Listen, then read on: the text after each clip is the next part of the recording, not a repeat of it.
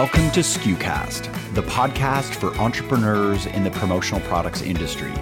SKUcast shines a light on our industry's best work, features maverick personalities, and discusses what's really involved in running a modern promotional products business. SKUcast is the official podcast of commonsku.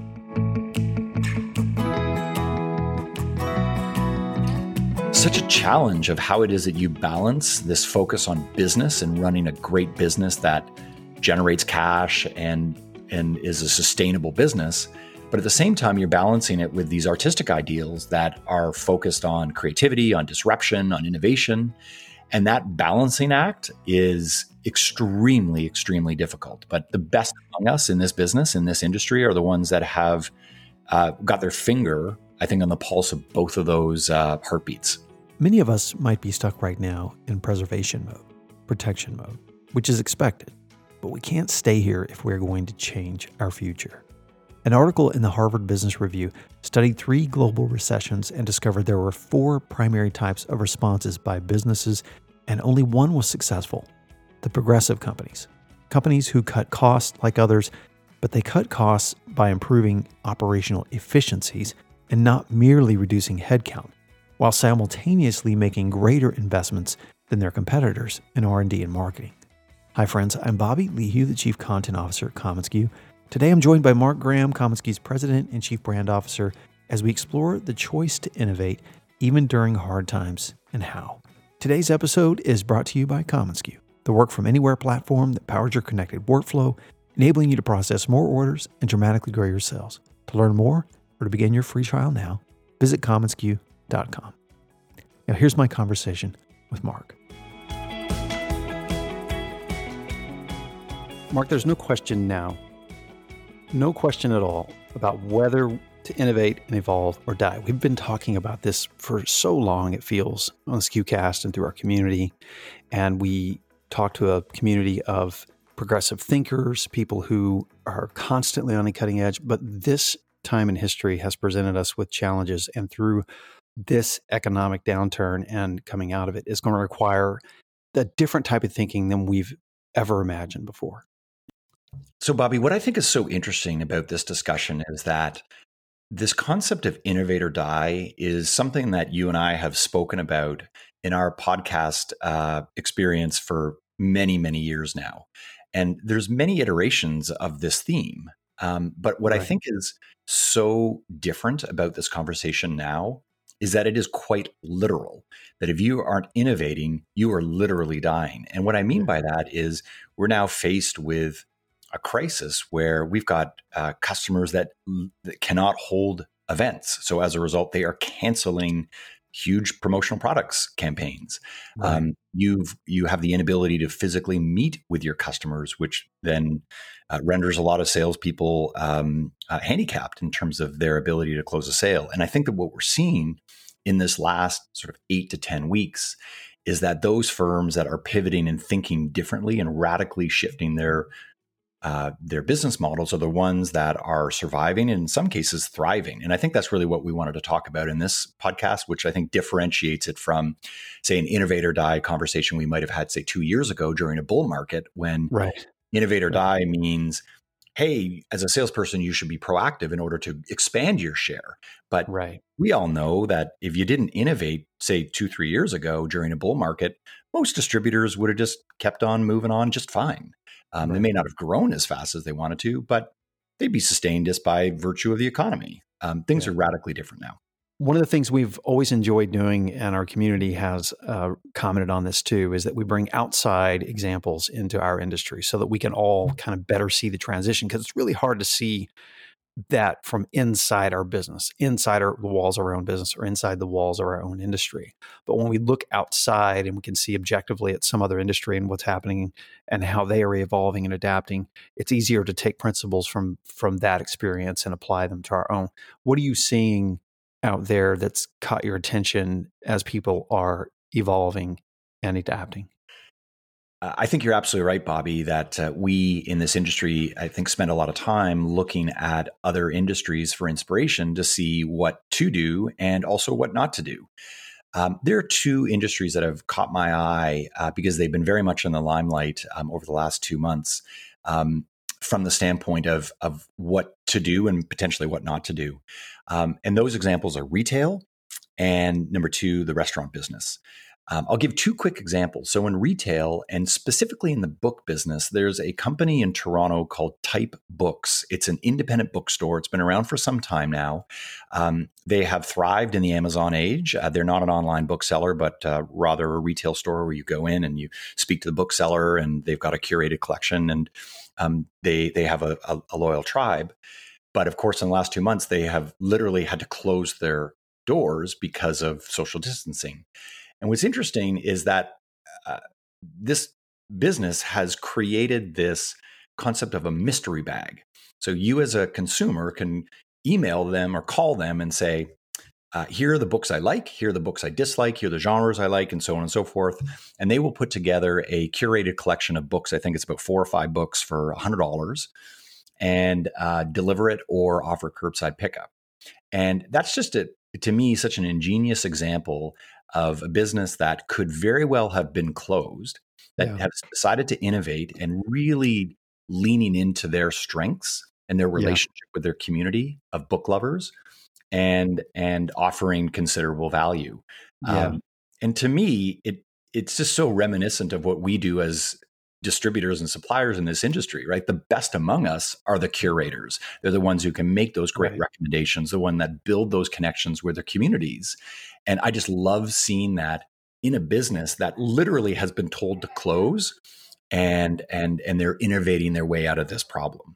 Right.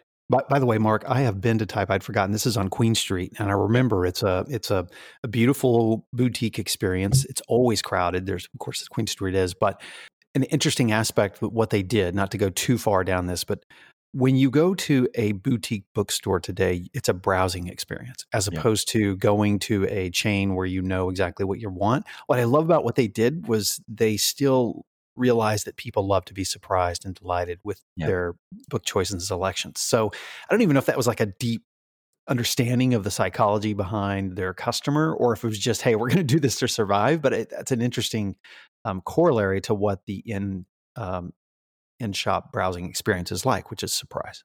Yeah, so I just think I think we can take a lot of inspiration from that because yeah. uh, for for every example of a type books in Toronto, you're going to read about a hundred examples in the book business specifically where the independent retailer has closed their doors because they can't survive. They've had to lay off their employees. And listen, I have great sympathy for folks that are in that situation. But what I think is so interesting about this conversation is that everyone has been dealt the same deck of cards, and some yeah. entrepreneurs are choosing to innovate and survive, and others are just choosing to cl- close the doors. And as I say, I don't want to say this with judgment, but we all have a choice. Um, the second example that I had referred to is in the restaurant business. This is an industry that many of us love and have got deep connections with just because we all love to go out and and and enjoy great food at restaurants in in various cities around the world. Um, and uh, so there's another example in Toronto. I just want to cite this because it's where I'm from. There's a restaurant downtown Toronto called Alo. It's one of the top restaurants in the world um, from a, a, gastronomy standpoint. Um, high end, uh, modern French cuisine. It's considered the top restaurant in Canada. Uh, it's expensive. It's nearly impossible to get a reservation at. And uh, highly, highly revered uh, spot in in um, in Toronto for eating. Um, of course, they were told to close their doors two months ago, just like everyone else in retail. And uh, if there was a candidate for any restaurant that would just say, we're going to have to close our doors and ride out the storm because we literally cannot function the way that our, our restaurant is supposed to function, um, would have been top of the list. And you would have excused them for that. But what they have done is they've offered curbside pickup. Um, and it's uh, it's an expensive uh, option. Um, they sell out online uh, whenever they release their their pickup menu and their takeout menu, and the experience is actually quite extraordinary in terms of how it is that they've been able to recreate the magic of the of the dining experience at Alo.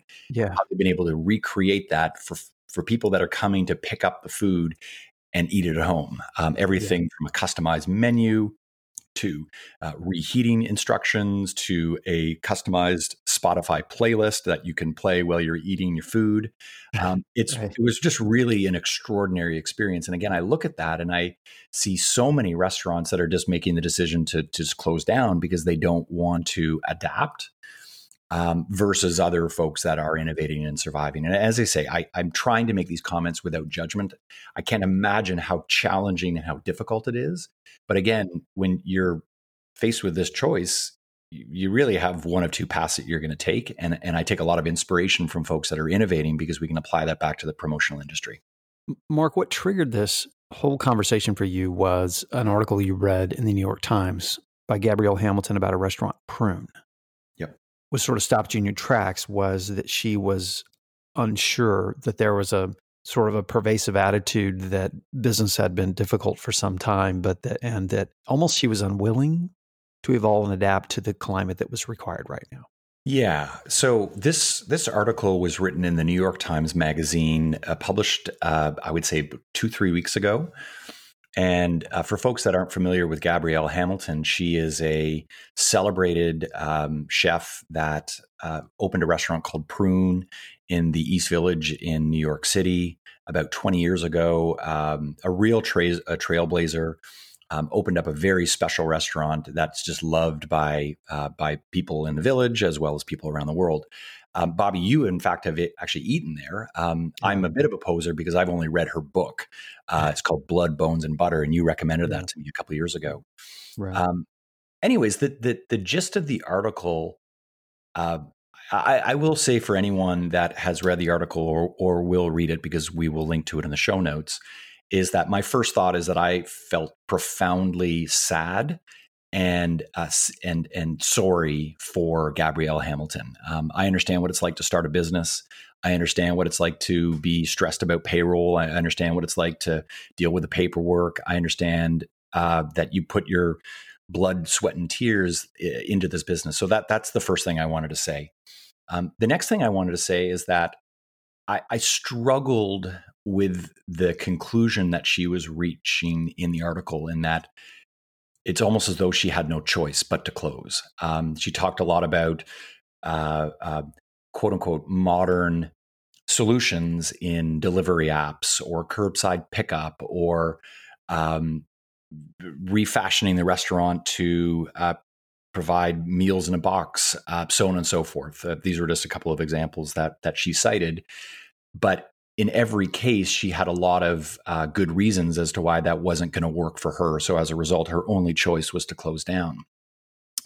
And that's, I, I, think, where I, as you say, I was stopped a bit in my tracks, and I and I had a question marks over my head, and I was like, I'm not so sure that that's necessarily true. That to me represented a choice that, in this case, this entrepreneur restaurateur was making to close down.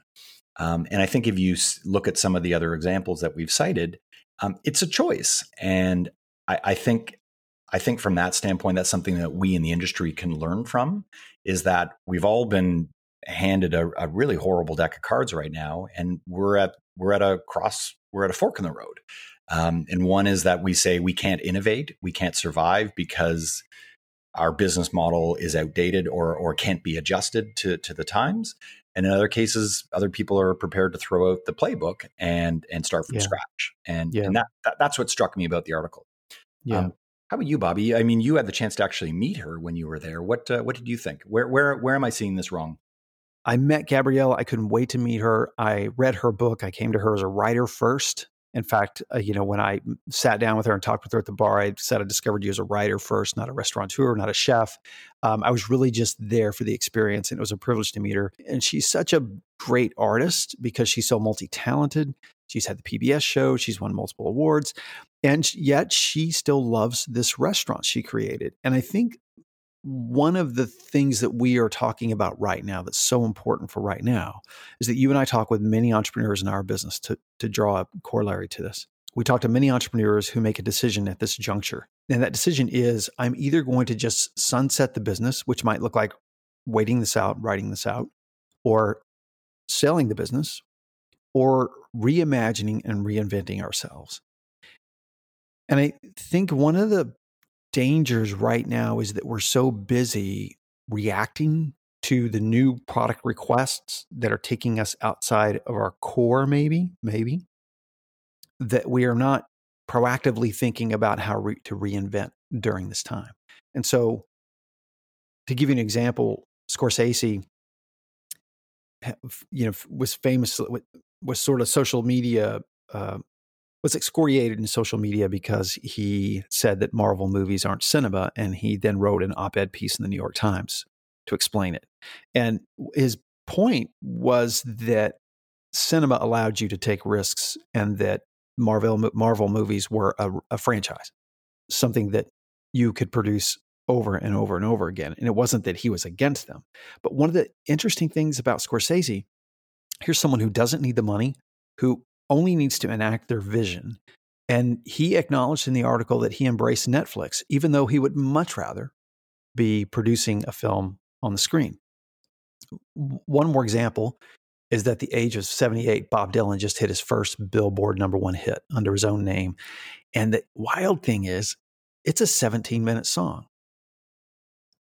And the, here's an artist that is constantly reinventing himself. In Scorsese's case, there's someone who pivoted toward, um, sorry, who flexed in a different direction toward a different type of way of expressing what he wanted to do. So I think this is the heart of what we're discussing is this crossroads of when and how to reinvent. I think it's such an interesting point, and I think a way to just put a final uh, mention on the story about Gabrielle Hamilton. I think maybe the surprise that I had is that, um, in my experience, the business people who define themselves as artists first and business people second, not only a do they create the most dynamic and interesting trailblazing businesses yeah. start, but right. they're also the folks that are the most ripe for uh, reinventing themselves. Um, so, Bobby, do you, uh, you know, you have interviewed so many people over the last several years on the SKUcast. Are there examples that you can cite of people in the promotional products industry um, that have embraced that uh, that that moment at the crossroads where uh, they've zigged while others have zagged in terms of uh, reinventing or reimagining their businesses in the face of crisis? the first one that comes to mind is just because I'm I'm close to these guys and have a history with them is Thumbprint. Yeah. And I, I, mentioned Thumbprint because I have been privileged to know both the father, Greg Gill, and Brian the son. And I remember when Brian was like first coming into the business, and Greg and I used to um, uh, Greg would come to Robyn when I was a distributor, and he he would train us on things they knew, and I would go to Florida and talk with his team about things we knew, and we did a, a really interesting exchange of information. In fact, our tech teams were real tight, and they were building things and leaning on each other for advice. So I knew the company well enough to know, and Greg well enough to know that he has had multiple decisions in his his entrepreneurial journey where he could have sunset the business and instead, what you find is a company that has reinvented themselves, not just once, you know, some companies will go through a rebranding, so to speak, once in every 20 years. These guys assess that. I don't know how frequent it's been lately, but it seems like it's been once every four or five years. And when you think about how fast the market is changing, that's pretty aggressive and progressive. So here's someone who made a definitive decision. He's going to invest in, you've seen him invest in leadership and team and talent so that he can plow that wisdom and energy back into his business. And I think it comes from just the, the love of the business and saying, okay, this is the direction we want to go. The reason why they came to mind too is that two weeks ago, uh, Brian sent me a text and he said, Hey, man, check this out. Here's a video game we developed for a customer of ours. And I'm like, What? a video game you developed for a customer of yours? And so these, these guys are at least, they're open to avenues of transition and change. And I think the experience of reinventing themselves over and over um, has helped give them a muscle they have uh, that allows them to shift. What is it that you think differentiates the person who is prepared to constantly reinvent themselves, to constantly um, risk the business versus the person who may have had that outlook when they first started, but over time, they become protective of their franchise. They become protective of the thing that made them successful. And it's ironic. It's almost as though that success is the thing that um, restricts their ability to yeah. reinvent themselves. Yeah. Um, I think you see that a lot in other industries. I think some of the examples that we just cited outside the industry uh, are probably yeah. good examples of that. Um, and you but, certainly see that a lot in, in the promotional industry. What, what, what is it that you think distinguishes these two types of uh, business mindsets? I'm going to. Um, I think you nailed it in your question, and that is that success does somewhat create a more riskless environment. Um, Scorsese hinted at that in that article with when he talked about cinema was about risk. Big movies like superheroes is about franchising, right? It's a it's a known path. And I know you're a big fan of Kandinsky, and so am I. And his works on art are uh, amazing. And he talked about the difference between the creative artist versus, versus the virtuoso. And the virtuoso is someone who has a talent, uh, a talent for singing, a talent for playing music, and they just craft that talent. The creative artist is someone who comes into the world with their own dream and imagination. You know, their whole existence is for the material, materialization of that dream. So their whole talent exists for that alone. When we finally see the success that we fought so hard to achieve, is it at that point that the blinders become so strong because we realize we figured it out and yet the world moves so quickly that it changes. It's almost as if um, we lose that muscle because we maybe we think we figured it out and now we don't have to evolve. Well, I think at the end of the, I mean, it's, I mean, it was a, a not a fair question to ask because it was it was a tough one, and I and I, as I asked it, I was like, I don't know how Lee was going to answer this, but he, yeah, you know, the whole time, well, the whole time I was thinking, I'm gonna I'm gonna ask Mark this. I'm not going to answer this. yeah, that's great. Uh, that's a, you can tell that you're a pro at this. Um, you know, I, I think I think that I can only draw from my experience having uh, started two businesses or co-founded two businesses um, in in the last 20 years in this industry is that there's a there's a fundamental irony right you the, the time when you are uh, going to be the most innovative is when you've got the least to lose so uh, yeah.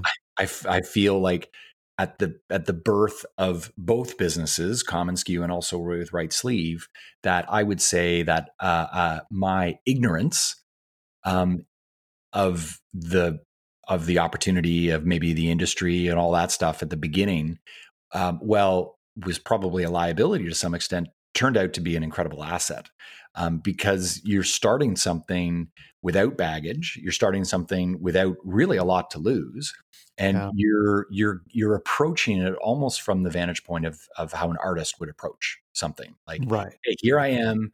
Uh, hopefully you like what I have, but I've got nothing to lose. So I, I you're gonna listen. You're gonna listen to me. yeah. Um, and if it fails, it fails.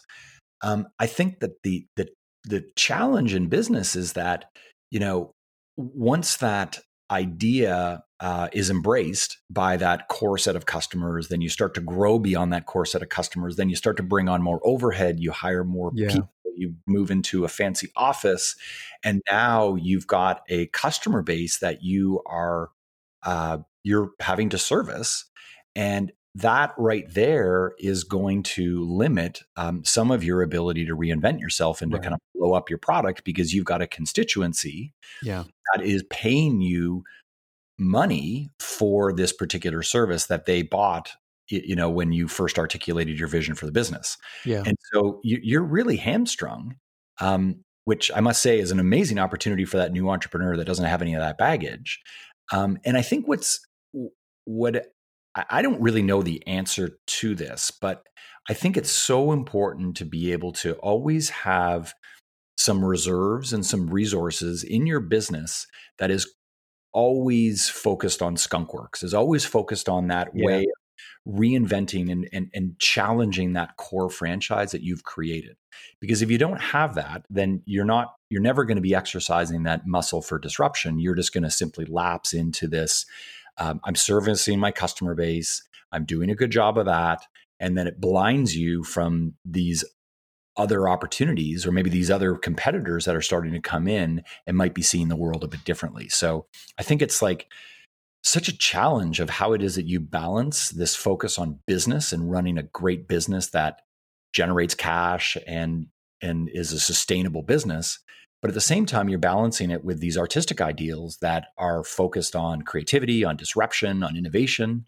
And that balancing act is extremely extremely difficult. But the yeah. best among us in this business in this industry are the ones that have uh, got their finger i think on the pulse of both of those uh, heartbeats Howard Schultz, in his book about Starbucks, he said, I thought this was a staggering statement, but he said he worried more at the height of Starbucks' success than he did at any other time in the history of their company. Yeah. When you think about the risks they took along the way and yeah. probably the multiple times they had to gamble um, yeah. with investments and plowing money back into the business, that's an astounding statement. Yeah. And I, to practically speaking, Mark, I wonder if this isn't, this isn't a way we can handle this. So, how do we now move forward and think about our businesses in a different way. Um, there's this famous book that's been around for a long time about by Edward de Bono um, about the six thinking hats, and what it is is six different ways to think about a problem. And he actually says this is like you literally put on these different hats when you're thinking about the challenge. Right now, everybody has been sort of brought to level one. Like we're all at a point where we are inventing or reinventing, regardless of whether we like it or not. So De Bono said we have six different hats. We have uh, when we think about our business, the hat that Schultz was talking about, and the hat that maybe Gabrielle was wearing at the time, in those that they expressed that was the hat of how do I maintain this? How do I keep this business going the way it is? And we all have that hat on right now because we're struggling. Yeah. But De Bono says we should take that hat off deliberately and think about our business in a different way. Um, you know, we think about it. We have a white hat for facts. Those the data, the facts, the figures. That's the numbers we're processing. That's that's something we should do. There's the red hat of emotion when we evaluate our business. You know, our intuitive view, how we feel. There's the yellow hat that's very optimistic and positive. There's the green hat that's associated with uh, energy and creativity and new ideas. So putting that hat on and saying, even to your team, it's a great exercise to do with your team, by the way. We're going to put on the green hat now and bring think about our business. There's the judgment hat, which is careful and cautious. Right now, there might be a lot of folks who are only wearing the judgment hat yeah. about their business. They're only wearing the that hat. And then finally, there's the the the royal hat. That's the the purple hat. It's like committing and investing, subjectively seeking object you know uh, options for your business. So. I, I wonder if in this malaise, in this turmoil that we've been in, that we have been wearing only one hat the hat of either protecting things, the hat of either um, just objective facts versus sort of the choosing to deliberately think of the ways in which we can reinvent.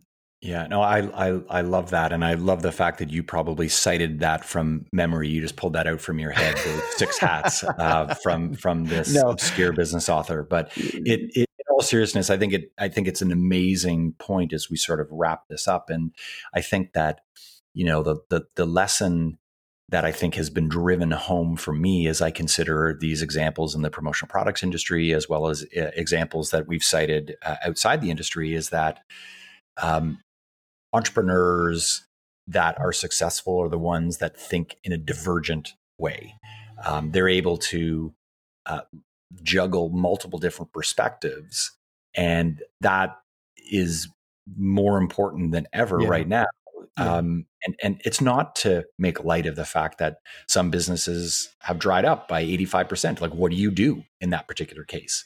Yeah. Um, absolutely, you have to be in protective mode. And that's probably the priority for, for you as that entrepreneur. But yeah. I think you that we're talking about right now is that if, if that's 100% your focus, yeah. protection and preservation, then it's going to blind you to those new ways of thinking about things. And I think if I was to put myself in the shoes of that business owner at Type Books. I don't know the proprietor of that business, but my my assumption is that if that person was only in preservation and protection mode, they would be uh, they would be laying off employees. They would be negotiating with uh, landlords to reduce rent. They would be uh, applying for government programs, all of which yeah. are things that they should be doing. But if that's all they were doing, they wouldn't be thinking about these innovative ways of engaging their community that wants to still be buying from them, that wants yeah. to still have that connection and relationship with them. And I think that that's all we're saying here is how can we think divergently? How can we prioritize protection, but how can we also be thinking of these other uh, other areas that will allow us to to survive and to thrive? Um, yeah. And then when things get back to normal, if we've exercised that muscle now, then I can't imagine the success that we'll see when things get back to you know this new normal state. Right, Mark. Thanks. I enjoyed discussing this with you, and we're going to keep this conversation alive. We do both feel like it's our job to keep bringing this question back to our industry because we have seen in a very positive way through the last recession the industry got refined customers yeah. refined it they changed the way they bought they changed uh, distributors changed the way they positioned themselves we saw a very positive outcome through the last recession yeah. and we just want to ensure that we as an industry do that through this because we have a grand opportunity certainly doesn't feel like an opportunity but we have a grand opportunity to reinvent and discover. Uh, we're going to have a new series coming out called The Future of Work, and we're going to talk about the new types of tools that we're going to need to approach the new world of work that's emerging. So, thanks for bringing this topic up again. Thank you, Bobby. This was a lot of fun. Thanks so much for tuning into this episode of SKUcast. Be sure to keep up with our latest content by subscribing to SKUcast on iTunes or to our blog at community.commonsku.com. Until next time, friends, thanks so much for listening.